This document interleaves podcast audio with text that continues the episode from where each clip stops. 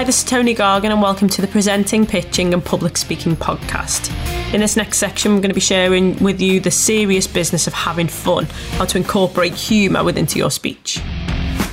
Humour is absolutely imperative within your speeches, whether that be in your face to face speeches, in your videos, or even in your written copy. It's really, really important to add it in. The one key learning that I'd love everyone to take away, and it is that humour is learned. Nobody is just born funny. Humour is a learned skill and it's something that each and every one of us can do. And there are so many different formats that we can add in humour within our speeches. So we're going to look at a few different examples in turn and then some real life examples of where these have been used. So I mentioned earlier on that I call out the fact that I'm from Liverpool and I'm a Scouser. It's a stereotype. And this is a form of self deprecating humour so I might call out the fact that I'm from Liverpool. If I'm starting an event, I might tell everyone not to worry, you know, that I'm going to steal their wallets and watches. However, the cars might be on bricks outside. It's about releasing the pressure.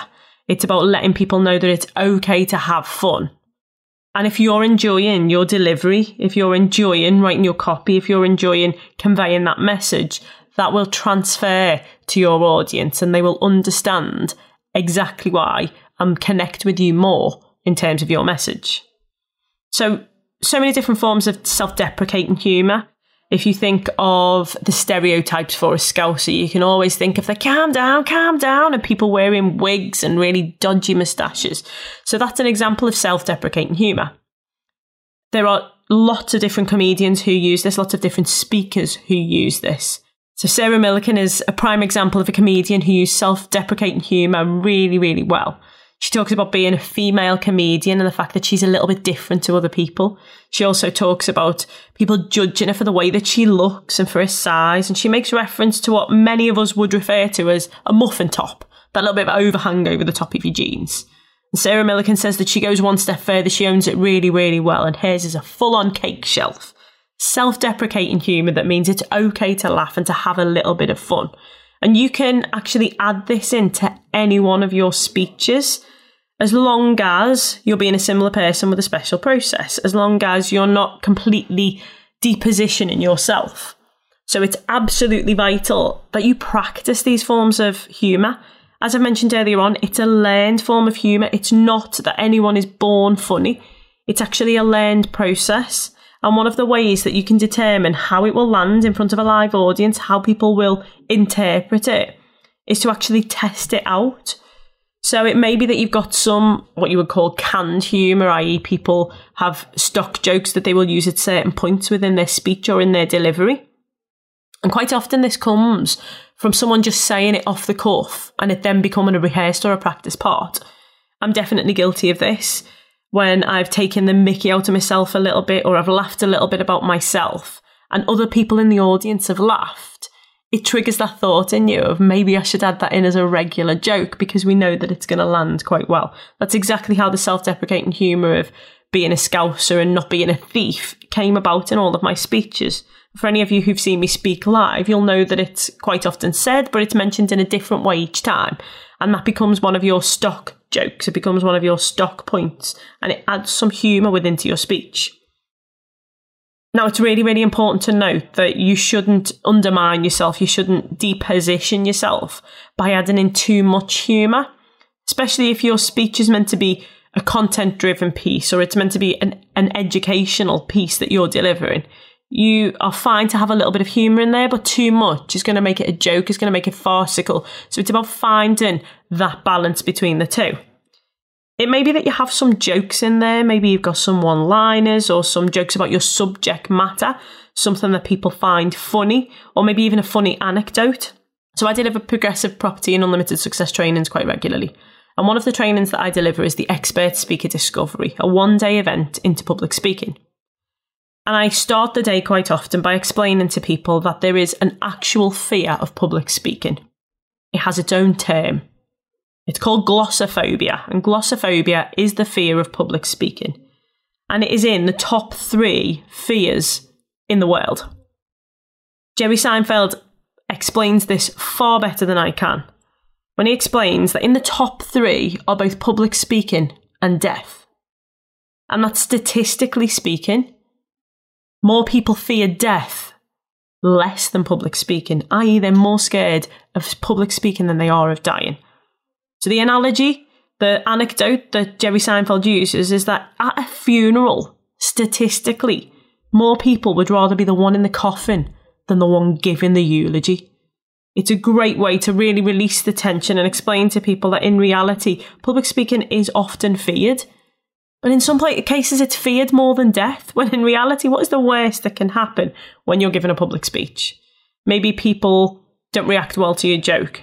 There are so many ways that you can do that to turn it into a positive. So it might be that you say, scratch that, won't do that joke anymore. It might be that people actually laugh because the joke that you've given, the joke that you've offered, isn't actually funny. And then it becomes funny. It becomes a part of your set, it becomes a part of your delivery.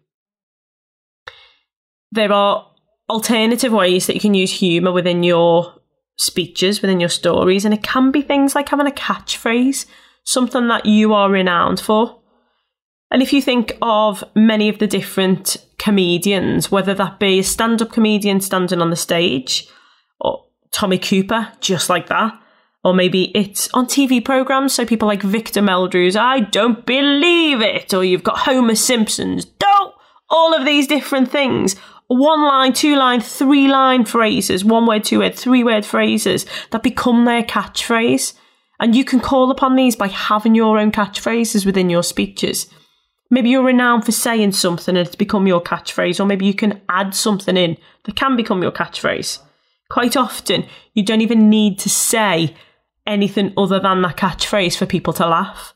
So if you think of Catherine Tate, many different guys as many different characters, but you hear the phrase, Am I bothered? and it just makes you laugh out loud. If you've got those catchphrases and you've got those humorous parts to your story, it can really, really bring your story, your speech, and your delivery to life. One thing to note though is the timing is absolutely key. And this is definitely something that is learned, and it's about letting a joke land. Quite often, if we're delivering a joke or a funny anecdote or we're saying a one liner that we've not done previously, we'll be so keen to check that it did land that we'll actually talk over the end of it. So, having a key catchphrase that you can use, maybe once or maybe repeatedly through your speech, can really add that depth and that level of humour. And it also releases the pressure, particularly if your content piece, your delivery, your speech, whatever it is that your message, maybe it's around a really dry subject. So recently, I delivered an expert speaker discovery day, and I had a lovely lady in there who'd said that she was um, trained in law and she had to deliver a lot of trainings to her colleagues around that subject. And she'd said that law was a really dry subject, but that she'd never attempted to add humour into it. And what she was going to go do from there on is try to add in just some one liners or some jokes or some humorous little stories to make it more enjoyable, both for her and for her delegates, her audience. Because that brings me on to a really, really important point that there is no point doing this if it's not fun hopefully it shows through that I absolutely love what I do in terms of public speaking. So whether it be in a recorded format or whether it be face to face with a live audience, hopefully it shines through that I love what I do and I truly enjoy it, have fun with it, and I add humour into it. I'm not a naturally humorous person, but I'm the type of person who really likes to have fun. And one of the key things that people say, one of the best compliments that people give, is that you're the same on and off stage. So if in life you've got a really dry sense of humour in everyday life, add that into your delivery. Again, model the best, but still be you. I'm not suggesting that people should start using comedians' jokes and try and deliver them in the same way the comedian does, because you'll never ever get it to land in that respect. But by having the right timings, delivering in the right format, and having jokes that are comfortable for you to say will really work within your favour. It may not necessarily be just jokes though humorous stories, examples of things that have happened in your life to convey a message. Providing there is a message to be conveyed and your humorous story depicts that, it will really, really work to your advantage because people really enjoy listening to a story as well as content. It can really emphasise a key point. So, delivering a training event, as I walked up to the stage, ladies, you have to be careful about what you wear on stage. And as I walked up to the stage, I stepped up got halfway across the stage and realised I only had one shoe on and I'd left the other shoe off at the edge of the stage. It had fallen off and I had to just carry on regardless. Now, at that point, I had a choice. I could either carry on trying to deliver the training with just one shoe on, which probably wouldn't have worked too well, or I decided to do what I did, which was to just call it out. That's another key lesson call it out. So I just made a point of saying, now that I'm on stage, and thank you very much for that nice warm welcome, I'm just going to head back and go and get my shoe because I don't fancy delivering the entire training day with only one shoe on. And the audience laughed. It released the pressure because undoubtedly people will have seen that I've walked on the stage and one of my shoes hasn't. So it's about calling it out and just letting the process happen. This is what we call utilization. It's one of the best tools in your toolkit as a speaker. Utilization is all about letting the event happen. Just letting it happen, what will be, what will be, risk it and be in the moment. So I got a number of different examples of when this has happened in training events. Um, it will have been when people, if someone's phone rings when you're sat and you're delivering an event. I've been delivering a joint venture event, teaching people how to joint venture in business and in property. Somebody's phone rang, and your immediate response, my immediate response was, quick answer the phone, it might be a deal. It releases the pressure for you and for the audience. Utilization might be when something happens that's unexpected and it's about just letting the event happen. And quite often, that then becomes the most endearing or the funniest part of that speech. Just let the event happen. But as well as utilization, callbacks are key. So all I had to do after my shoe had fallen off before, whilst I was delivering a training session was every time I pointed to that spot on the floor and said, well, it could be worse, everyone laughed. And that's what's known as a callback. Effectively, what we're doing with a callback is we are borrowing existing humour. So something that's happened earlier on in the day, something that's been funny, all you then have to do is call back to that, either by mentioning the shoe that was left on the floor or by pointing to the place in the room where it happened, by m- mimicking the phone ringing and putting the phone to your ear if someone's had a phone call in the middle of your delivery, or whatever the callback is, whatever the humorous part that has happened, just calling back to it so many comedians do this. So, if you think particularly of when comedians will tend to pick on the front row an event, if you've ever been to an event or you've ever w- watched a stand up comedian, quite often those in the front row get picked on. And when they get picked on, um, and they add a little bit of humour into it, it might be that they find out they'll always ask what job you do or what your name is or what you do for a living. It can be two thirds of the way, three quarters of the way through that same delivery through that same comedy stint, that comedy sketch, that all the comedian has to do is call back to the individual, their name and their job, or to point to the place where they're sat, and we can borrow that existing humour. So many comedians do it really, really well. Jimmy Carr is really one of these people who does it. I absolutely love Jimmy Carr. He's, you know, the king of the one liners, the put downs, and really quick wit. But what he'll tend to do is call back to the people who he's picked upon earlier on in the comedy stint. There's also the element of surprise. This really, really works in your favour in terms of humour. If we're leading someone down a garden path, people expect that the outcome is going to be one particular way. It can be really funny if the outcome is something that's completely different. And again, many different comedians do this, many different comedians play upon this, and it's part of their brand. It definitely becomes a part of your brand because your brand should be that you have a style that's your own and that you're known for, or maybe that you're stereotyped for, as for me with being from Liverpool or a memorable image. So it might be that your brand that makes you humorous. If we think of speakers that of, of comedians that we've already mentioned, if you think of Tommy Cooper, it's the red fez with the black string. People think of that, it makes them think of him, it makes them think of his catchphrase, it becomes funny. For people like Lee Evans, Lee Evans as a comedian, you know, the image of him, the brand of him, he doesn't even have to say anything funny when he walks onto a stage. It's the way that he presents himself, the way that he moves, with his shoulders hunched and his arms swinging, and he looks like a monkey when he comes onto the stage. And that gets people rolling in the aisle straight away. His brand that he stands for, and people will love him or people will loathe him for it. We talked about polarization in earlier sections, is that people love him for that. He is literally the only comedian that I've ever seen sweat through both a shirt and an entire suit. It's part of his brand. He keeps a lot of water on stage. He has to wipe his face down and mop his brow because he sweats so profusely. It's all about silly voices and exaggerated movement. That's his brand. Now, if I were to try and mimic that when I stand on a stage, people would laugh at me for all of the wrong reasons. If I'm to deliver public speaking training and I walk on, shoulders hunched, arms swinging like a monkey, and I sweat profusely through all of my clothes. I keep a towel on stage and I dab my face down and I do silly voices and silly faces. That's me not being my true to my own brand. That's me trying to mimic somebody else. So you can use other people's jokes, analogies, catchphrases, maybe, but to get the credit, you've still got to give the credit. So always give the credit to those that you've stolen the humour or borrowed the humour from. Exaggeration. Exaggeration can really, really add to your humour. And again, Lee Evans is a prime example of this because he really exaggerated movements. He's quite over the top.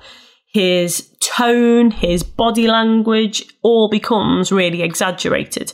And you can do this in your delivery if you're exaggerating a point, if you're emphasizing a point, or if you have people who you're trying to create a character for within your speeches. So within your speeches, it may be that you give someone a really kind of different accent. You really exaggerate the accent, make it over the top. That if you're playing the part of two different characters within a story that you're telling, that you move from one side of the stage to the other side of the stage when you're being one character, you stand stage left. When you're being another character, you stand stage right. The way that you hold your face, the way that you move your arms and you move your body. Lee Evans does this perfectly by playing different characters another prime example is, is Catherine Tate, as we mentioned. She's got her, you know, a different characters from the young lady dressed in a school uniform with a chavvy accent and am I bothered to the grandma who's completely different and she's really fun. And it's about playing those characters and going full out. We always say that, particularly if you're delivering on a video or on stage, that you need 150% for it to actually show 100%. An additional form of humour is repetition. It may be that you add things and you repeat things for added humour. So it might be a catchphrase like the ones we've previously mentioned. It might be repetition of a particular point to emphasize it. It might be repetition of a joke a few times to say it or a particular movement. All of this adds humour to your speech and providing you're still getting the content in there and that you're still, you're littering this throughout rather than putting it all together. So I remember hearing from Rob Moore because I think Rob Moore is an amazing speaker and he's actually really funny. He's got a number of different jokes, some which people have heard before, some which people haven't. And I do remember one of the things that he'd said was that he was trying to be funny and he top loaded his speech with his humour. So if you've got maybe five, six, seven jokes and you're doing an hour's long stint, those five, six, seven jokes should be littered throughout your speech or the stories or the anecdotes or the um, one liners should be littered throughout your speech. And I remember Rob telling us the story when he decided that he was just going to play. You know, people were laughing at his jokes, so it was funny, so he decided to do a few more. And then he realised that he completely front loaded all of it. So all of his jokes were done and dusted within the first 10 minutes. And he's maybe got an hour or two hour stint with no further jokes, no further humour to add to it. Doesn't necessarily work in your favour. So it's about managing those jokes as well. It's about managing the humour, about having a mix of different types of humour within there. Because if you do, for example, self deprecating humour all the way through your speech, you're actually going to deposition yourself. You can completely undermine yourself and you can um, turn people off and turn your audience off. So, not enough humour can make it quite dry. Too much humour can make it too fun, too playful, and really not get your message across. So, the way in which you get your message across in the right way is to have the right measure of humour within there. And the only way to determine that right measure is to test. Test with friends and family when you're practicing your speeches, test on smaller audiences, test on comfortable environments where people know you and they like you and they trust you. It might be that you have, you know, satirical humour, it might be that you do something that we call news newsjacking, which is focusing on something that's relevant in the news at that point and then turning it into a positive. Ellen DeGeneres does this really, really well. So she might mention some of the things and she calls them out, what we called earlier on, calling them out. So the bad things that are happening in the news, maybe there's been, you know, a terrorist attack and something really negative happening in the news. And she will emphasize it and draw attention to it, but then also completely flip it on its head and say these are, you know, the bad things that are happening in life right now but let's have a look at all of the awesome things that are happening. And she'll show funny things and she'll show humour and she'll show people who are doing things to help and give back to others. Each of us have our own preferred methods of humour, and it's about finding the right one for you, the level that you're comfortable with, emphasizing it, being all out. You've got to play full out, making sure that your timings are absolutely key. Because the worst jokes are the ones that are half done, the ones that are half baked that you've not really committed to. So if you're going to commit to a joke, do it. And also think what is the worst that can happen. Because if your joke doesn't land, providing you call it out and say, scratch that, I'm not going to be doing that joke anymore, you know, it's not funny, I'll move, remove that from the next speech, you can always overcome it. Those mistakes, that utilization can even become a part of your brand. So it's really important that you have fun while you're delivering your speeches. That's why I've called this section the serious business of having fun, because it is really, really important that you have humour within your speech, but it's also important that it's delivered within the right way. So by that I mean that you have to have the right level of energy to match your humour. So each of us have our own natural level of energy, and we'll do a full section on this in, an, in another section. But in terms of your energy, we'll all have a default. Rob Moore's is ramp mode. Mark Homer is a lot more measured, a lot more detailed. But I ask you, what is your natural default energy? And it's absolutely key that you know and understand it. For me, I'm a little bit of a Duracell bunny. I'm quite hyperactive. I'm quite loud. I'm quite energetic. So for me, that's my natural level. So humour at that level will be absolutely fine delivering a speech at that level will be absolutely fine, but too much of it will be too much for the audience. So you actually create a journey for people with your energy. So when using humour within your speech, there might be some areas whereby if you're if you like me have a natural really buoyant, hyperactive, bouncy energy, that you need to take the tone down just a little bit. You need to lower your energy just a little bit to actually let the joke land. Vice versa, if like Peter Jones, you're quite measured, you're quite quiet. I distinctly remember Peter Jones on our first training day being really funny, but in a different type of humour. He had a lot of self deprecating humour within there, but it was really measured, it was quite quiet. So your energy depicts how the humour lands. So, whatever your natural or default energy is, it's important that you identify it, that you own it, but that you also understand how to rein it in or raise it up when you need to to make the humour land that energy being in your timings too. It's absolutely key to let the humour land, but not have too much of a pause that it becomes an uncomfortable silence. So it's about key timing in there, and your energy does create that journey. It creates an experience for your listeners. And the way that we work upon this, the way that we perfect this, is through practice, is through that polarity. Because if you think of any of the comedians that I've mentioned, Catherine Tate, um, the Victor Meldrew character, Homer Simpson character, Lee Evans, Jimmy Carr, Sarah Millican, Tommy Cooper, Jimmy Seinfeld. When I mention their names, some you may think, yeah, they're really funny, they're great, and others you might really dislike. You don't like their humour, you don't like their energy. And that polarity is a good thing. Because if you call, recall back to earlier sections, we talked about the fact that you will never please all of the people all of the time and that it's actually really important that you use something that we call situational awareness, which is where you measure the energy. So it may be that it's coming to later in the day. Maybe it's after the lunch break and everyone's already eating their sandwiches and their crisp and all of the beige food that you can imagine. And that carb coma really sets in. Situational awareness will identify to you that there is a bit of an energy lull. And as a speaker, as a person delivering a training, a speech, or any format of public speaking, it's your responsibility to measure that situational awareness, and this might be exactly where you use your humour to really raise the energy. Not only that, but your movement can do it too. So if you're quite a rigid speaker, you stand in one spot for more than the other, then if one spot, should I say, for more time than you do moving about the stage, then it's really important that you add in additional movement, particularly when making your jokes, or adding a character in, you might use more movement to exaggerate it. Vice versa, if like me, you are the, you know, Duracell bunny who moves around the stage a lot and paces a lot, by taking a seat, by sitting down, you can really change the energy within the room. So by creating that interaction, by having those jokes in there, by allowing the pressure to be released, particularly if it's a dry, a difficult, or a dark subject that you're explaining, you can really change the course of the delivery of your speech. I truly believe that humour is a learned trait. and that each and every one of us can learn it, can practice it, perfect it, and implement it in any of our speeches. So, to summarise, humour within your speech is absolutely vital.